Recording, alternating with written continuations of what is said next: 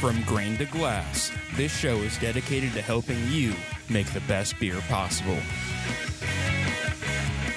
So strap in and hold on to your mash tuns. We're homebrew bound. Welcome to Homebrew Bound. I'm Casey, And I'm Gordon, and this is the best beer show on the internet. according to our mothers. Oh man, I love that you say that. That's just fantastic, Tradition. man. Tradition's important sometimes. Sometimes it's not. Uh, we've actually had entire episodes about that. All right, guys. Uh, you will notice uh, Brian is unfortunately unable to be here again this week.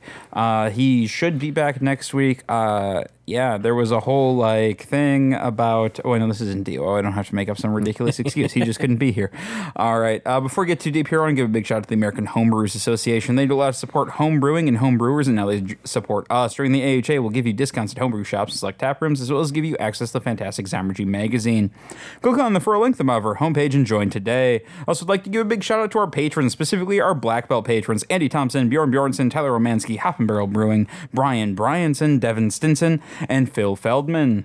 Uh, if to become a patron, head on over to patreon.com slash studios and become a patron today. Uh, becoming a patron gives you access to the live version of this show, uh, where we are now monitoring the chat because I realized last week that I missed some chat. So uh, I am now monitoring the chat. Uh, so you guys can join in on the conversation uh, and give us your uh, tidbits and what have yous. Those are things, right? Yes. tidbits and what have you. Perfect. All right. And uh, while you're over at blindnewsstudios.com looking for that patron link, go ahead and click on that store link at the top of our homepage. Uh, or head over to teespring.com slash stores slash blindnewsstudios and, uh, you know, buy some merch because merch is great. But not the no banana shirt. I'm sorry that it's not there yet. There is no no banana shirt yet. I, I we had a falling out with our artist, man. Like there's a lot of like weird behind the scenes stuff. Like listen to DOO and you get all the you get all the dirty deeds. Well, it's a good thing that your regular co-host doesn't have a brewery that works with a really awesome graphic designer. Yes, I know. I'm going to do that, okay? Gosh. I have to spend that patron money on something besides beer? you guys are thirsty motherfuckers. I don't know if you guys have ever heard that, but man, like Uh, like no joke, half of half of the patron budget goes to buying these guys beer. Well, if you just got higher ABV beer, then we would drink less. Well, and like, all right. So what it does is it goes to ingredients, so I can brew beer, so they can drink beer. It's a whole thing. all right. Um, yeah. So today uh, we're going to continue our blam discussion, uh, but instead of doing the what we've been up to beer uh, related in beer lately, uh, Gordon is a fledgling home brewer. And fledgling is that the right yeah, I word? think so.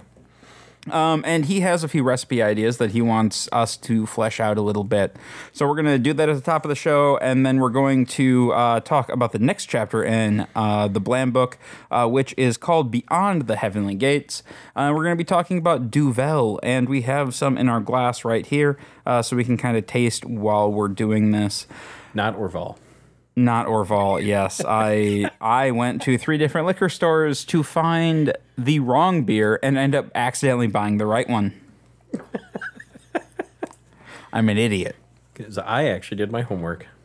Well, I did my homework like four weeks ago, man. Leave me alone. I, I'm getting there. I'm getting there. Still on vacation brain. Right. I still want to be on the island. All right. Uh, so Gordon, what are these? Uh, what are these uh, beers that you have? Well, the big one uh, that we presented before was uh, uh, Big Oaf, the oat Yep. ale. What was that? Two years ago now. I think so. I'm wondering if that's on this computer or not. It it might be on a different one. But I yeah. basically want to carbon copy that over, but we were talking last night. I want to throw that either into a firkin cask and age it on like uh, bourbon barrel oak staves, or maybe barrel age it in a little homebrew barrel and then throw it on something else. okay, so you, you want to keep the same recipe. Mm-hmm. Uh, do you know what that recipe is? Uh, I wonder if I still have it. Maybe on my old phone. Water experiment. Hang on. Oh. Our recipes. Click here. I'm trying to remember if I put this one on the on the web page or not. Nope. I just have the wedding beer and the water experiment beer on there. Oh, hey, I do have it. Oh, perfect, perfect. I don't have percentages though, but uh, Maris Otter was the base. Threw some rye, uh, DRC, Crystal 60, and Carafa. So you have the malts, but no percentages. No, I, I have the poundage used. Okay. Uh, well, what are the pounds? 13 pounds of Maris Otter, 5 pounds of rye, quarter pound of DRC, 2 pounds of Crystal 60, and a quarter pound of Carafa. And I remember we threw in, you had some rice hulls. laying Yep. around. Yeah, We threw a yeah. bunch in there. Um, I'm, Maybe a pound, Yep. if I remember right. And then did uh, 2 ounces of Warrior, 60 minutes. Yeast used uh, WLP 001, which is that London Ale? no, oh, 001 is just it's a very clean, like it's the it's like California ale yeast. I wonder, I think we swapped that for London Ale when it came down to the brew day. Did it? Okay. I'm pretty sure. Yeah, yeah, we did. Uh, yeah, used four smack packs on that. uh, the the estimated OGs were one eleven thirty one and was supposed to finish at ten thirty one. 40 IBUs, 73 SRM came out, and it was supposed to come out at 13%, came out at 12.1. Um, and I don't think we threw anything else in there that time. It came out great. Yeah, no, I, I think it was it was a very simple brew day. I mean, as simple as you can get for thirteen percent. And my plan was just to dial in the recipe originally, and then once I have, okay, cool, I like this, I want to throw into a barrel and barrel agent, bump that ABV up. Uh, but that recipe turned out very well. Yeah, so I I don't want to touch that. That's that's fine. But the question is, barrel agent and then throw it into a firkin with something in there just for kicks and giggles, or just throw it into a firkin with some bourbon oak staves. Yeah, well, I mean, so I find like if you have the barrel, that's fun, but then you're spending a hundred dollars on a barrel versus like ten bucks on oak staves that you can soak in a bourbon of your choice and then throw in. Right. Um, you're going to get a similar result. Um, oak staves are just a little easier. And I thought, well, in the with a bourbon barrel, if I do that, then I'm gonna throw my apple pie moonshine into it afterwards. Either Oh, way. So okay, okay. two uses out of it at least. Right. Well, yeah. Well, I mean, with the apple pie, you can really get more than that because Yeah. you're not really you're not really worried about a contaminant at that point No, because no. it'll murder whatever. It's only 190. Uh, I suppose well, it gets diluted down to about 155 when I did the math, but still, it's up there. yeah, it's that's it's definitely up there. And when you drink it by the pint, you don't feel so well. But so, assuming I just barrel age it and I want to throw in a firkin, the question is, what do I want to put in there? And I was almost thinking, you know, like we talked yesterday, like throwing whoppers in there, give it that little chocolate note, yeah. and I wonder how that'd play well. Right. Well, and you you don't have to throw anything in the firkin. You Yeah, could just have it in there on the firkin and not mess with the the profile that way. Which is, yeah, that's the other.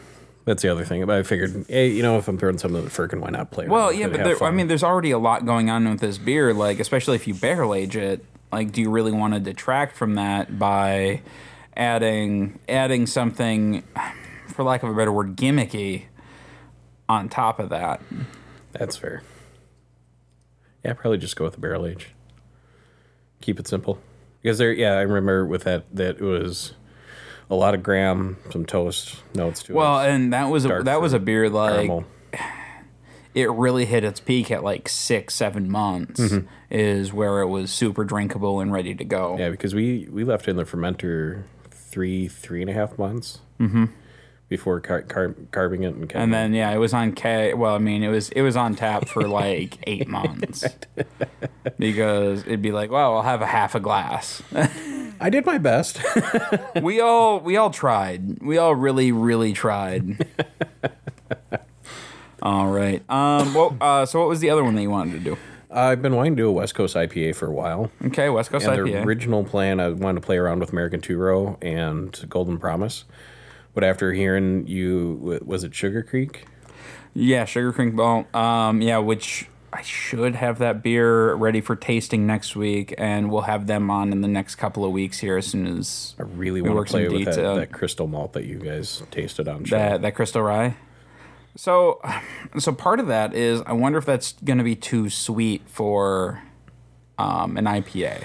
Well, I'm going with Simcoe and oh, what was the other one? Simcoe and uh, and I didn't write down the other hop like I was supposed to. West Coast, real piney. Um, So like Cascade, Centennial, no, Um. Ar- uh, Amarillo. I'll think of it later. I used to have both of them on here. I had two separate recipes because I want to play with them separately just to see which one I like more. Um, started with a G. I thought. Uh, Galena? No. Galaxy. No. Uh, well, now this is this is bad radio. Yeah, yeah. But anyway. So yeah, I wonder with that bitterness if that balance out the sweetness. If I use I mean, like it, it would help, but so if you're going for a West Coast style, though, you want that body to drop away. Um, and I find if if I'm brewing like a West Coast style IPA, I want a very simple body. I want something that's good that'll hold up a little bit. Um, that where you can tell that it's there, but it's not the star of the show. The star of the show in there is definitely hops. So you want uh, maybe like majority base malt with just like maybe like some Munich or Victory or something like that to add just a little bit of complexity. But then you want that to drop away, and you would just want that palate stripping bitterness. It for I mean, and so hazy is a little different where you want you you want like that that malt body to stand up a little bit because like it has to support all these juice characters um, East Coast and uh, I guess Mid Coast or No Coast is kind of the same, where you, you're you're more malt forward, and so you want you want those malts there. If you want to do a West Coast style IPA, I don't think that's the right malt. Um, that's something where you want really want the malts to shine, like in like an American Amber or something like that. Chinook. That was it. Not a Chinook. G. Yeah, that is definitely not a G. um, that's a that's a C actually. Chinook and Simcoe. That's the plan. Okay, that'll be good. Um, yeah, I would. I would. I mean, even even doing Maris Otter or Golden Promise and that, I would just like. I would just go back to just like a raw Briess two row. Because Yeah. like the the malts aren't the star of that beer. Mm-hmm. And I was just thinking, you know, I wanted to throw some caramel in there to just give it that nice A little bit of color and hue. Yep. I was thinking probably 20, 25%. Probably maybe maybe a caramel 60 or whatever. I wouldn't even do 25%. I would do 5, 10%. Okay. Just enough for color. Go with a darker um, caramel or, uh, like, yeah, and just add enough to get the color that you want. And then add some sugar in there to really dry out that body. And you're to get that nice crispness that you want. Yeah, I'm trying to go for that palate stripping. Yeah, thinner yeah. pine. So Yeah, so adding sweetness from the malt isn't to help you because you really want to dry this beer out. So the the other one I want to do for this fall is just a German Hefeweizen. You know, nice, nice easy drinker. You know, come in like maybe five percent ish, six Okay. on the high end. I was thinking wheat, Vienna, and pills, maybe some Munich. Yeah, I mean, yeah, play around with the complexity a little bit. Honestly, if you really want to use that um, that crystal rye, play with it in this. Okay. Um, you'll get a very unique Hefeweizen as long as long as you keep that fifty percent wheat um, and have uh, a lot of base malt in there. You're still gonna get you're still gonna get that Hefeweizen like character, and then you can play around with the body a little bit and make a very unique beer. Um, are you looking for more banana, more clove? More clove. More clove? Like Okay. a citrus and clove would be fun, I think. So like German Hallertau for for the hops, and then uh, what did we talk about yesterday? Well, we talked about maybe taking it more of an American wheat uh, direction, adding some coriander in there, uh, playing with playing around with some spices. Oh, would you? So would you say switch out the the Sugar Creek for one of the other malts, or just add that in? I mean, I would I'd I'd play around with it. I would uh, so if you're if you're adding uh, Munich and Victory or uh, whatever, swap maybe swap one of those or reduce one. Um, I don't think I would replace. I would in addition to just like lower percentages, play around with it a little bit. Um, but at the same time, you don't want like a muddled malt mess, especially in something that's supposed to be like a two malt beer. So like traditionally, half Hefeweizen, it's wheat and pilsner. Um, and really, like the yeast ends up being the, the star of the show with with like a good weedy background, um, and or maybe even uh, they have like a crystal wheat. Maybe sub out some of the regular wheat for uh, crystal wheat, and get your complexity there, and then keep your traditional grains the same. That'll work. And don't forget your rice hulls. Yes. but, but I want a stuck mash in your in your new electric system. I mean, that, so the electric system uh, a lot harder to get a stuck mash in because I can just pull the basket out. Like, Uh, yeah, those are the three recipes I'm looking at doing here. okay, Summer moving into fall time. yeah, I like it. Uh, yeah, we're gonna brew those uh, probably in July. I think, Yeah. right? Yeah. And we'll talk a little bit more once we get those uh, completely nailed down and uh, actually start brewing them. But let's uh, let's dive into the blam. So this is your first introduction to brew like a monk. Mm-hmm. Um, what are your thoughts? I like. I, well, I've been listening along, and I like it. And I'm more interested in the history of it. But uh, I think you guys talked about before that you know you think brewing monks, you think back to medieval Europe, but here, I mean, this is. Very recent. Oh yeah, yeah. I mean, what? uh Orval really. You know, Duval, Duval, excuse me. Damn it, now I'm doing it. uh, night, yeah, back in 1970 is when they seemed to hit their stride. Yeah. It's like, holy shit, that wasn't that long ago. Yeah. So, um, so we have Duvel in front of us. Why don't we do a quick uh, tasting uh, here? Um, for those of you who haven't had Duvel, uh, go out and buy some. It's fantastic. Uh, it's it's very good. Um, pours just this beautiful golden color, crystal clear, with a pillowy white head that sticks around for like I have a brain stuck in mine. like I, I poured this at the beginning of the show, and I still have just a lot of head. I got a little the bit left, but I mean, nice. I can't remember what you call the going down The sides. lacing. Lacing. Yeah. It's just beautiful lacing. Uh, this is a really nice beer. Um, a lot of banana in the nose. Almost um, like a candy banana. I yeah, like a almost um, like Laffy Taffy banana Mm-hmm. with a hint of bubble gum. and a little bit of clove on that. Uh, flavor wise, I get um, like that that Belgian spicy character on the tongue from the yeast. It's very clean. There's a nice malt sweetness, but then like it's it's that stretch body. It's very dry and just leaves you wanting more. Yeah. Yeah, I. God damn it, I like this beer. It goes down uh, super great for uh, eight and a half percent. Is it eight and a half? Yep. No shit. Yep. Yeah.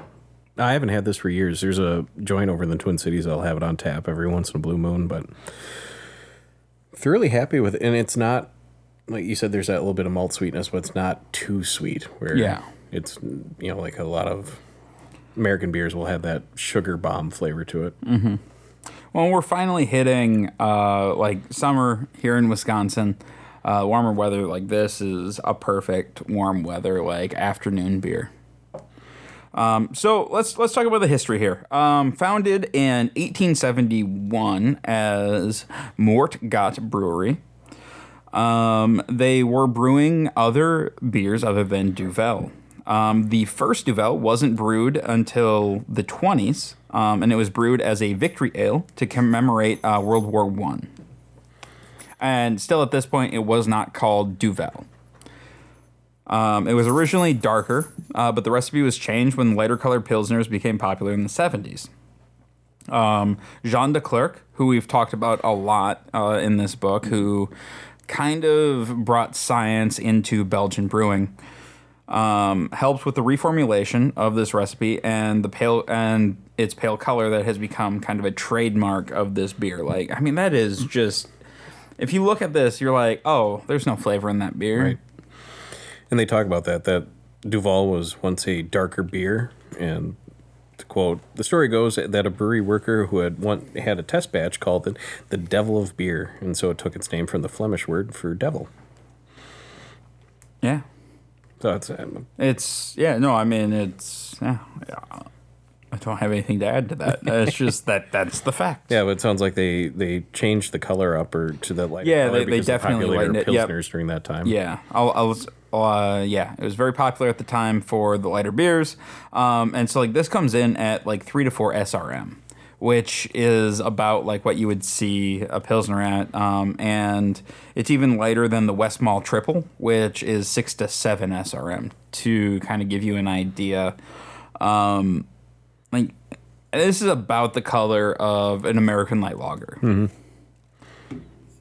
Um, so while the brewery still produces uh, different beers, uh, Duvel is 85% of their output, which is insane. Like to have a single beer is 85% of your their output. I, I wish I had Brian or Justin here to ask like what uh, what percent of their output right now is Minnetonka. But I, I bet like it might be 50%. Yeah, that's what I guess. Um, but 85 is insane for a single beer. Um, so they then renamed their brewery to Duvel uh, Moortgat uh, in the 90s because like they were known as the Duvel Brewery.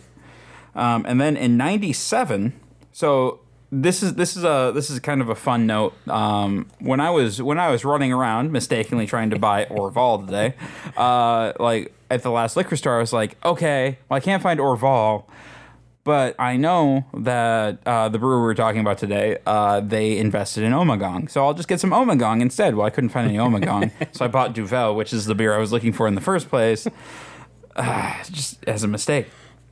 But in 97, they became the initial investor in Ommegang in New York. Uh, and then in 2003, they took over completely. Like they bought out the rest of the investors and they they own the brewery.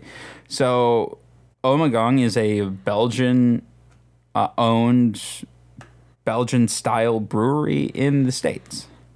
Which I imagine it's one of the only ones in that situation. I think it is the only one in that situation. Um, and I don't. Uh, how familiar are you with our Ommegang beers? Uh, the only ones I've really seen in circulation out here has been their Game of Thrones series. Okay, so they, they have they have a ton of different ones. Um, they're they're all very good, but they're they're a lot more popular in like kind of around like in the in like the the 2010s. Like when we start around when we started this podcast, at least here in the Midwest, I would see like their bombers everywhere, and at that point, I didn't like Belgian beer because I was an idiot. Oh, you know, come to think of it, I do have one of their anniversary beers sitting in my in my storage somewhere, and I can't remember. It's got to be probably three years old at this Okay. point. So, and I can't think of the damn name of it. I know it's a Belgian quad. I remember that much, but I, yeah, I'd have to find the picture of it sometime.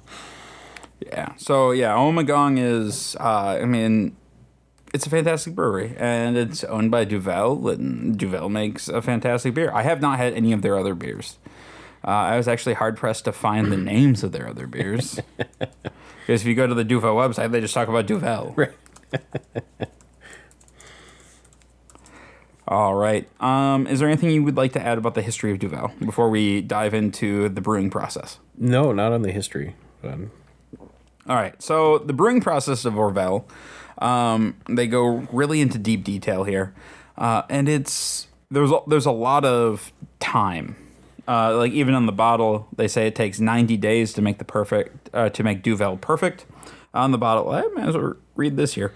Uh, meticulous brewing, um, warm cellaring for secondary fermentation, cold cellaring to perfection. We chose to take 90 days to make every Duvel uh, because that ensures Duvel reaches you at the absolute peak quality. We could make Duvel faster than our snail's pace, but it it's more rewarding to our brewers to make it better. Uh, celebrating perfection since 1871. Well, uh, we just proved that wrong with our thing. Like, Duvel has only been around since the 20s. so I'm sorry, Moortgat. Uh, you're lying on your bottle. And there's a date on here. It says 07 2021. I imagine that must be a batch, not because Oh, that we're had in uh, May, Best not Buy. July. Oh, okay. Yeah, uh, yeah, it'll be Best Buy. Um, all right, so the grist is a blend of Pilsner malts from Belgium and France. Uh, they use uh, different ones to try to, because of the the difference in crops from year to year, they try to blend to get that same flavor. Same thing with the hops. Uh, they use Styrian Goldings and Saaz from uh, different hop farms from around the regions. Um, and the water is demineralized and then ba- built back up. So they're using um, RO water and then building it back up to the profile that they want. Um, and then the yeast, I found this very interesting. It was taken from a culture of McEwan Scotch Ale after World War One, and the culture uh, uh, contained between 10 and 20 strains, and de Clerck isolated a single strain that is still in use today. So there is a single strain of Scottish ale yeast that is now Belgian yeast in this beer. It'd be cool just to hear how he was able to reverse engineer that and rebuild up from basically square one. Yeah, I, I would I would love to do an episode on that, but then I I would need another micro or a microbiologist, not another one, just one, because I'm not one. Where's Katie? She's not a microbiologist either. That's the. I thought she did that in college when we talked to her. Um, I thought it Or was focus on. Uh, I thought her focus was psych. Yeah, I'll have to go back and listen. Yep. Uh, anyway, uh, so that's that's super fascinating to me. Is that they took an English or I guess a UK strain, a Scottish strain, um, and pulled that to make this beer. Um, a traditional step mash is used for uh, Duvel, followed by a 90 minute boil, which makes sense because uh, Pilsner malt. Uh, do you know why we do a 90 minute boil with Pilsner malt? I do not. Okay. I uh, talked about it. Yep. So uh, Pilsner has a lot of DMS precursors, and uh, with a 90 minute boil, we are sure to drive all of those off. So we have a much less uh, or much smaller chance of getting DMS in our beer, dimethyl sulfide, which is like the cream corn flavor. All right, uh, bittering hops are added at 25 minutes in. About two thirds of the total hop mass there. Uh, aroma addition is added at 60 minutes into the boil, which is also insane because there's still another 30 minutes left on the boil at that point. What aroma hops are you getting what if you boil them for 30 Right. minutes? And I don't get. It's it's all yeast character. Yeah. I don't. There's really no hop on the Mm-hmm. palate either, so I'm okay. Uh, primary primary fermentation lasts for only 120 hours. Uh, starting between 61 and 64 degrees Fahrenheit, um, or 16 to 18 Celsius, and then topping out. Uh, so they let it free rise up to 77 to 84 Fahrenheit, or 25 to 29 C. Um, and letting it free rise is where you get all of these ester characters um, that we love. Um, once it hits uh, about 72 uh, Fahrenheit or 22 C, uh, they top cross, crop the yeast for the next batch. Um, and then after primary fermentation, so after 120 hours, which is how many days, Gordon? Uh, just shy of a week or close to a week. If I remember right. It'll be five days. Yeah, that's what I said. close to a week. yeah. So after after primary uh, fermentation, um, the beer is lagered um, at temps below freezing for three weeks. So after five days, they drop this down to lager temps and they hold it there for three weeks. Um, the beer is then dosed with sugar, um, and then uh, one million cells uh, per milliliter of fresh yeast for bottling. So it's bottle conditioned. Um, and then bottles are filled at 68 degrees Fahrenheit or 20 C, um, and then set for two weeks to undergo re-fermentation at 75 degrees or 24 C. Then, uh, then the bottles are set to rest for six weeks at 41 degrees or uh, 5 C. That is a lot of work for a beer Yeah. Why and not? a lot of steps. Why not just let it ferment and do its thing, and then bottle condition? not going to argue. I mean, they're making a great product. Right. I mean, it seems like you're It adding it, it, se- it seems like a lot of steps for. Well, and then I, I, I would be curious to taste one that's brewed more. I want to say traditionally, but this is a very traditional thing. But like, uh, I guess, in a, more more of a standard brew, uh, same ingredients, yeast, what have you, with in more of a standard brew, like basically you let it ferment out, you crash, you let it uh, sit in the bright, and then keg, versus what they're doing. Imagine you wouldn't get the clarity not doing that lagering. But that's what the bright's for. You cold, you cold crash, everything should fall out. Hmm. I don't know. It'd be cool. Call 'em. Uh, my roommate's playing a bunch of dance music upstairs. I don't know if you heard that or not.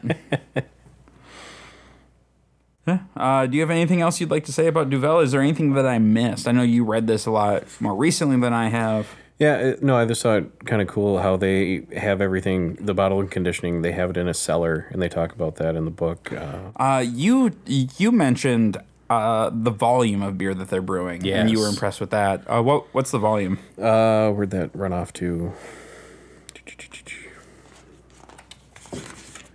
Um, a blah blah blah. Where'd it go? Uh, So the here re- it is. oh. Two thousand hectoliter tanks for secondary fermentation. Oh, go back one. Brewery employs traditional step mash. Yeah, so the brewery produces 36 230 hectoliters. That's 195 barrel batches of Duvel a week. Uh, four brews fill 1,000 hectoliter hectoliters, 850 barrel tanks for I'm sorry. primary What, what, what, fermentation. what was it? Um, a week? uh, 230 hectoliters, so 195 barrels. How many barrels? 185 barrels. 95. 195 barrels. Hang on. 195 times 52. I mean, that's only 10,000 barrels a year. Is that all? and every week. That's so much. Um, I guess Lagunitas would be would be I guess the closest algorithm I can think of. Um, well, okay, so I guess this this puts it in perspective. Um, if they're only doing ten thousand barrels a year, uh, Lagunitas is doing almost a million. But is that across all of Lagunitas beers? Yep, This is just The- one. yeah, right, right. Um, yeah, because Lagunitas is doing uh, 916,000 uh, barrels or uh, 1 million hectoliters. And yeah, so this would if this is 85% of their production, you know, you still have another 15% on top of that. Well, 10,000 10,000. eh, I mean, it's a big brewery, but it, it's honestly surprising it's that small. Yeah, so they have 15 2,000 hectoliter tanks for secondary fer- fermentation. That's where the 120 hours they sit in there.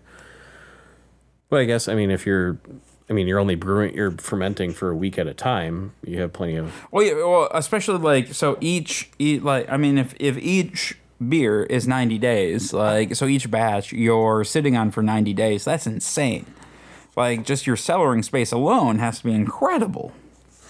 and they talk about that that they have you know this a cellar with beer stacked ceiling to or floor to ceiling and they have a little sign in there that I, I don't know if you can pronounce it this right above my finger here Uh, Flemish is not my strong Yeah. suit, but I'll try.